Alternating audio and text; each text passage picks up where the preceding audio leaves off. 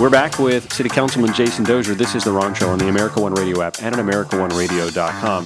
So, Councilman Dozier, I've got about five more minutes. Let's talk a little bit more about, we're talking about mass transit and new parking regulations in downtown Atlanta and this stark realization that we are becoming a more people friendly, less car friendly city in some aspects. The Beltline has been a fantastic revelation in development, and you brought up the subject of having like more walkable streets. Can you expand on that a little bit? I live near Edgewood, uh, for example, and I know Sweet Auburn is a you know fantastic Edgewood district. It's one of those that has been ripe for consideration for closing off to traffic. Is there more discussion about that, and are other areas being looked at? Yeah, I mean, I, I know that has been an active conversation. Unfortunately, I don't represent that community, even though my family and I are active users of those amenities over there.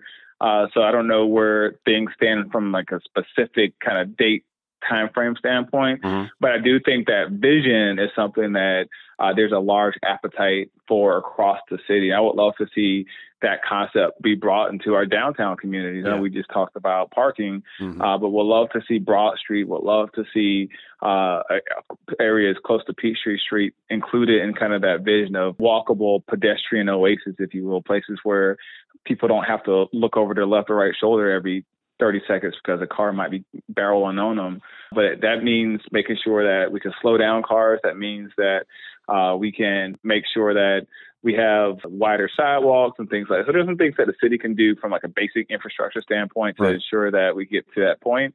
But I do think that broader vision of pedestrian only or pedestrian bicycle only accessible corridors are something that uh, people have an appetite for. I mentioned in the early discussion that Bourbon Street is so popular, and, is, and a big part of that popularity is that people you can walk everywhere yep. and, and you don't have to think twice about you know is there a car coming up behind me and i think people there's an appetite for that and i want to make sure we can bring that something like that maybe not necessarily the, the lax liquor laws i know that's a separate conversation but but at the very least the experience of being able to walk from restaurant to restaurant bar to bar see live music, have your kids come out and play with the skateboards and just have an experience, a family experience that you wouldn't be able to get anywhere else in the metro area. I think that's something we can easily bring to Atlanta, and I look forward to uh, working with my colleagues to make that vision a reality. And with uh, streetcar expansion uh, and other, you know, rapid bus lane transportation showing itself in, uh, you know, south of downtown, that that's that's more of a reality than I think a lot of people realize, and coming a lot sooner.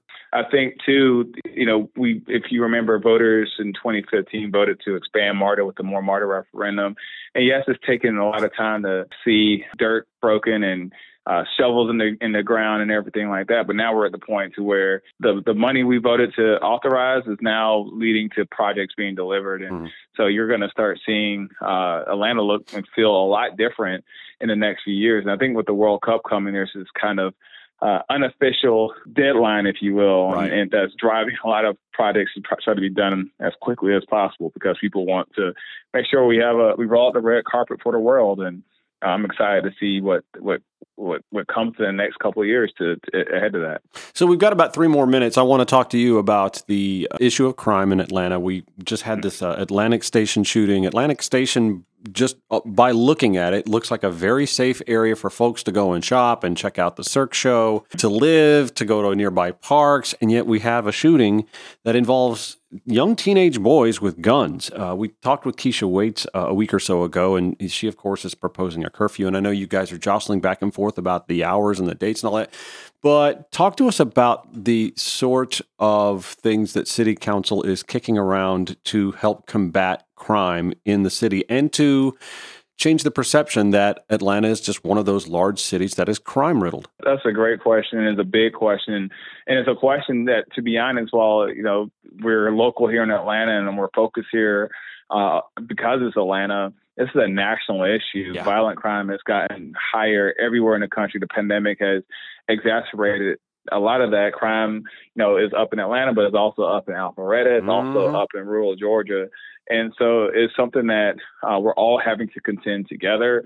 Uh, the biggest challenge is one of the easiest ways we can better manage and mitigate uh, the incidence of violent crime and uh, people's ability to, to you know take another person's life is to better manage uh, the uh, you know the proliferation of guns in our community, but we don't have support from the Georgia Assembly on that front. So mm-hmm. we're now having to think outside the box in terms of what else can we do because you just have you're almost at a point where you assume that people have a gun on them at any given time because we've done such a terrible job as a state of reducing access to guns. And so, uh, one of the things that uh, we are doing and investing in as a city is conflict resolution, uh, getting young people to think differently about how they resolve conflicts that they're in or have. Uh, uh, we've we have an office of violence reduction that we just set up as a city. Uh, we have organizations like Cure Violence and CHRIS 180 who have been doing that work in our communities, uh, kind of on a pilot basis, on a limited basis, but looking to expand that work and expand the scope of their work uh, so that they can touch more kids and reach more kids and, and uh, make sure that young people know that they have a different way of, of, dealing with things and they have people who care about them and, and want to see them succeed. Um, you see um, a, a, lot of investment in youth programs in our recreation centers, in our in our parks. Uh, and I think you'll start seeing a lot more of that reflected in our city budget next year. But Atlanta can't do it alone. Right. And uh, we're hopeful that, uh, and you have to be hopeful, right? You know, the state capitals across the street, we're going to lobby like hell but wanting to make sure that other municipalities are joining alongside us to ask for more resources from the state. I mean, we're sitting on a multi-billion dollar budget surplus, and I know the governor's going to want to give back to taxpayers and and do things that will help further his uh, status in the state. That part. yeah, yeah. But there's some things that we could do with that money to help ensure that we can keep our streets safe and our community safe and keep our families safe. And listen, I wish I had more time with you. I'll have to get you back on the show, and uh, we can just get together and talk bulldogs and real estate, maybe off the record from uh, time to time. You've got my cell now, and uh, feel free to reach out. Thanks for having the time to talk with us, Jason Dozier, City Councilman from the City of Atlanta. Thank you so much for your time. Thanks for having me.